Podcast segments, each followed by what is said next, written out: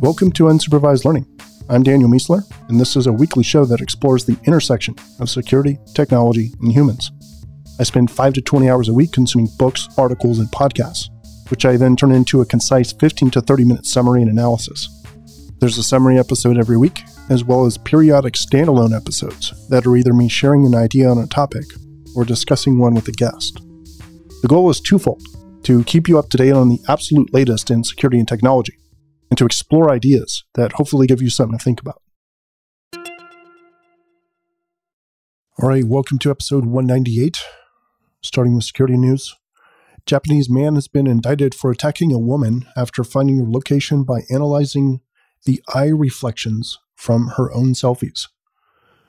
So now we're about to see a cat and mouse game around auto extracting and identifying those images, basically what's being reflected in a person's eyes, versus some sort of automated solution for auto clearing those images in software. Basically, eye reflections are the new EXIF data, where you can just extract a location. Uh, obviously, not as easy as EXIF data because it just tells you where it is. But think of what ML could do with, you know, trying to zoom in on someone's eye, extract an image, and then tell you where it's at. I mean, there's already tons of libraries that do something like that. So I see this as um, a cat and mouse about to heat up. And the crazy part is there's so many existing public selfies in high resolution that can have the technique applied retroactively.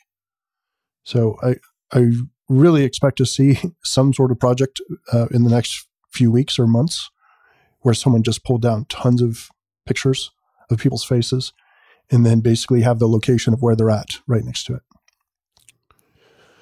Researchers have developed a system that uses Wi Fi to identify people through walls by looking at how they walk. Specifically, it compares someone in video footage that you you already have known video footage of a person. And then the question is Does the signature of the walk of the person behind this wall that we're seeing with Wi Fi signals, does it match the person that we're looking at in this video?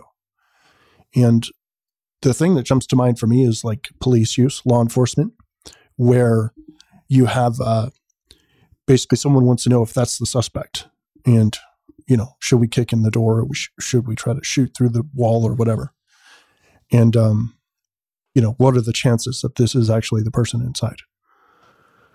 Which uh, seems kind of scary. It seems very sci-fi, dystopian sort of situation. Checkpoint has done a bunch of research on Russian cyberware capabilities and have discovered a capability that absolutely alarmed them. They said they don't get alarmed that often, but this one is freaking them out. They basically found a bunch of clusters of significant actors and tools, but found no links between them. So essentially, they're using different software to build different capabilities um, with different methodologies. And within the clusters, they're sharing things but there's actually multiple clusters using independent tools and they're not really communicating much between them.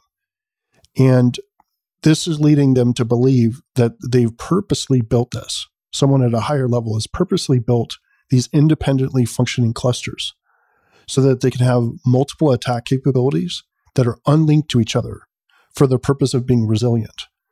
So, in other words, they've built a system that can attack from multiple angles using multiple sets of TTPs and where the removal of one doesn't really help you that much with the removal of the next one or all of them.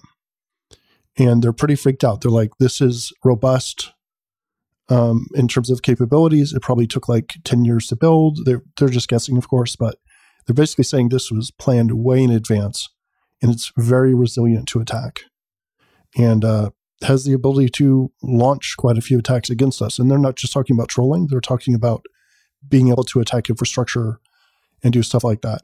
And really, what they're countering against is the idea eh, basically what happened with that NSA report recently about the attack on ISIS, where we went in to one of their capabilities, got a deep foothold, and tore it apart from the inside.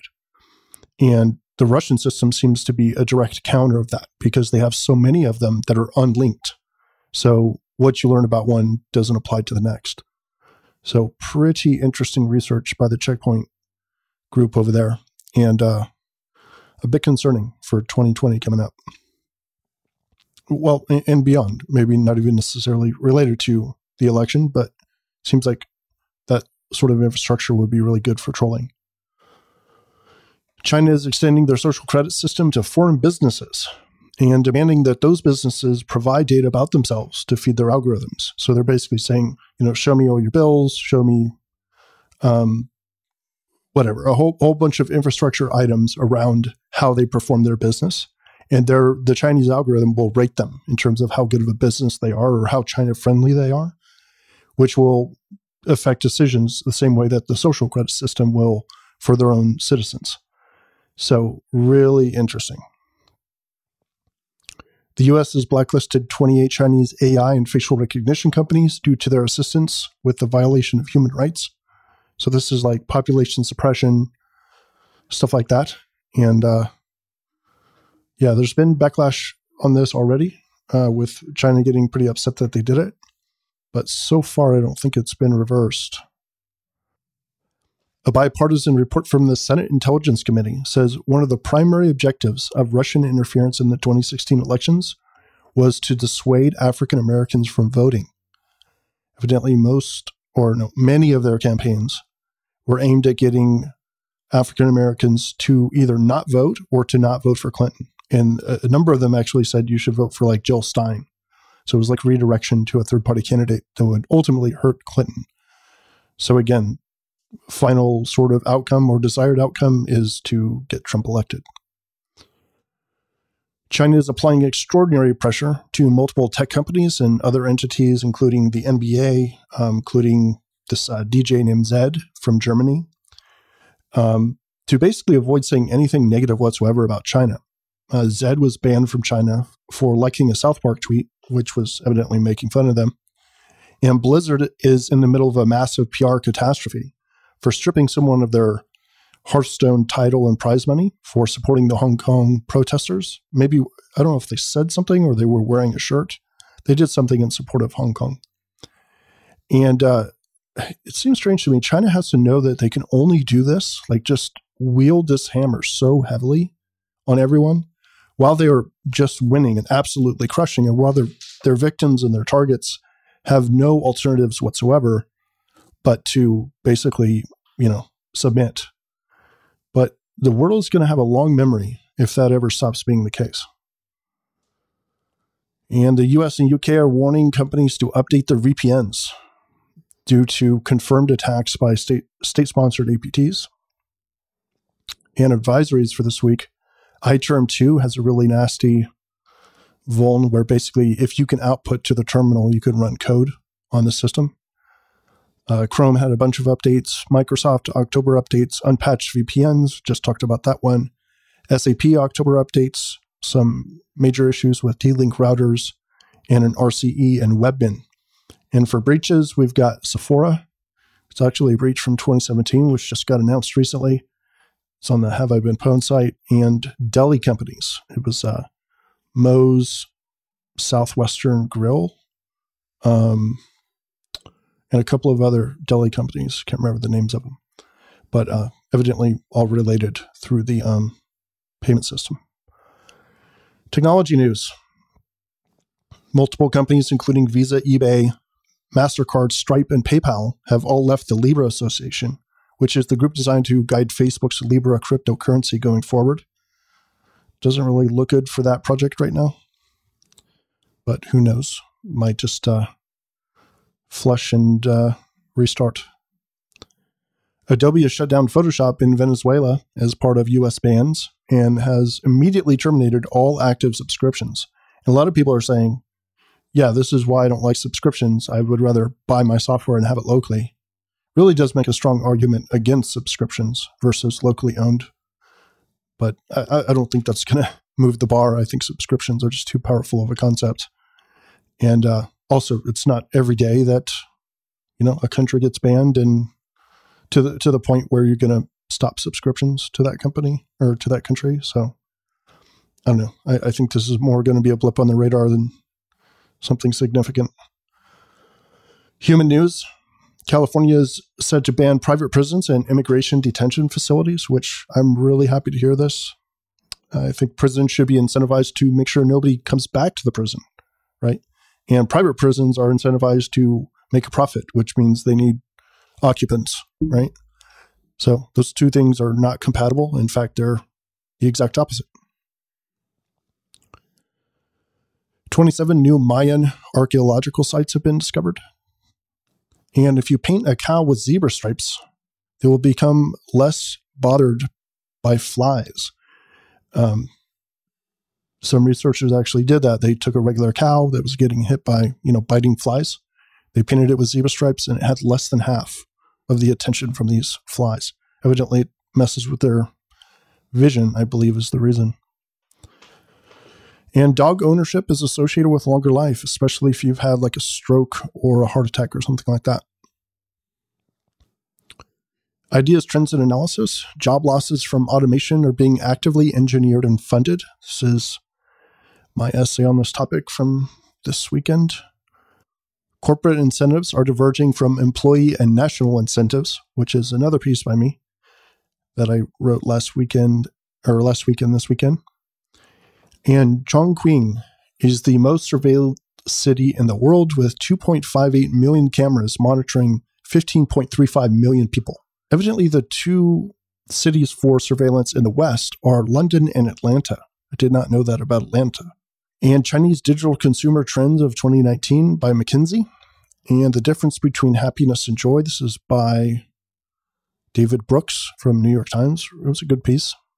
And mobile typing speed is catching up with regular typing speed. I think it's only like 30% less than right now, but I think it's catching up really fast. Updates. So I've not cleaned out the Slack channel for the UL Slack group. Um, just haven't had the chance to go through there, and it seems kind of rude to do so. Kind of want to give some amnesty or whatever. But I'm going to have to do so before too long because it's kind of rude to people who are paying.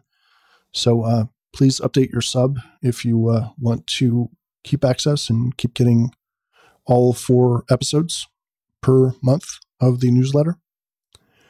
And really enjoying this week's UL Book Club selection, which is Little Brother.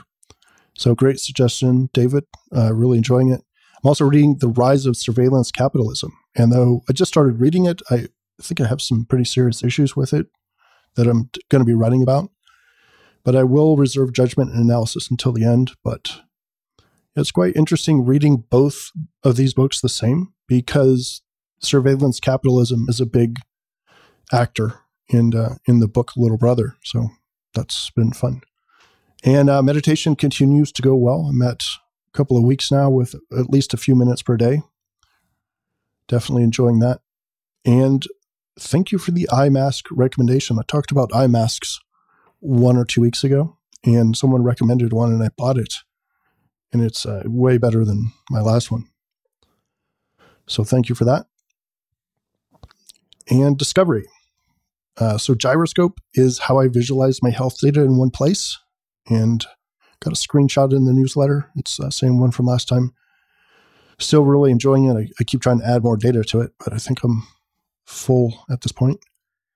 Allbirds socks are my new favorite socks, and I'm a huge fan of Allen Edmonds socks as well. Very stretchy, durable, and comfortable. So I'm kind of like stocking up on both of those two brands. I just bought like six more pairs of Allbirds um, today, actually. Thinkst Canary Tools, uh, one of my favorite tools for detecting malicious behavior in a network when you don't have full detection and response already in place. And uh, CIS controls assessment specification is a methodology for implementing the CIS20 controls. It's a really cool project. It's on GitHub, uh, laid out really well, which was, was just uh, clicking on that and going through it uh, before recording. And fellow recon enthusiast TomNomNom recommends that you use curl if you don't have Netcat or Netcat or NC or Netcat.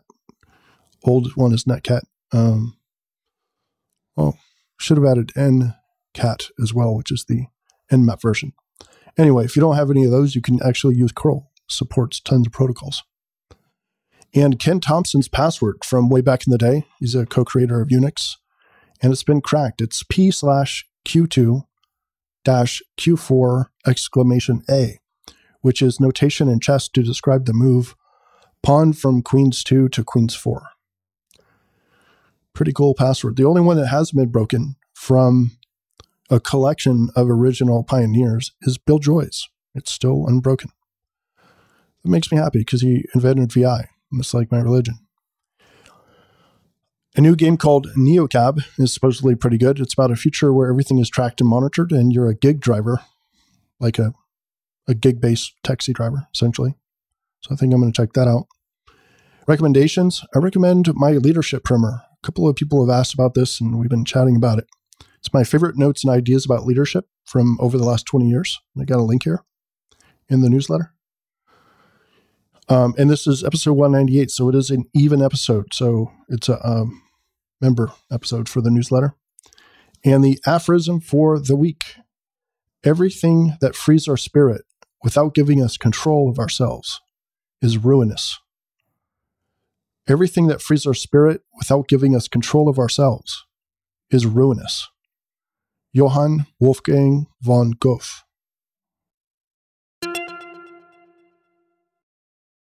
All right, thanks for listening to this episode of Unsupervised Learning. I believe ads are not just annoying, but that their incentive structure can malign the content creation process. So if you enjoy the show, please consider supporting it directly for just $5 a month or $50 a year, which is two months for free. UL members get the newsletter every week instead of just twice a month. They get access to the archives, they get access to the UL Slack community, where we share ideas and links about the topics we discuss here. And they also get access to the UL Book Club, where we pick a book a month and talk about it live as a group. To become a member, just head over to danielmiessler.com slash subscribe. And thank you so much to everyone who's already a member. I truly appreciate each of you. We'll see you next time.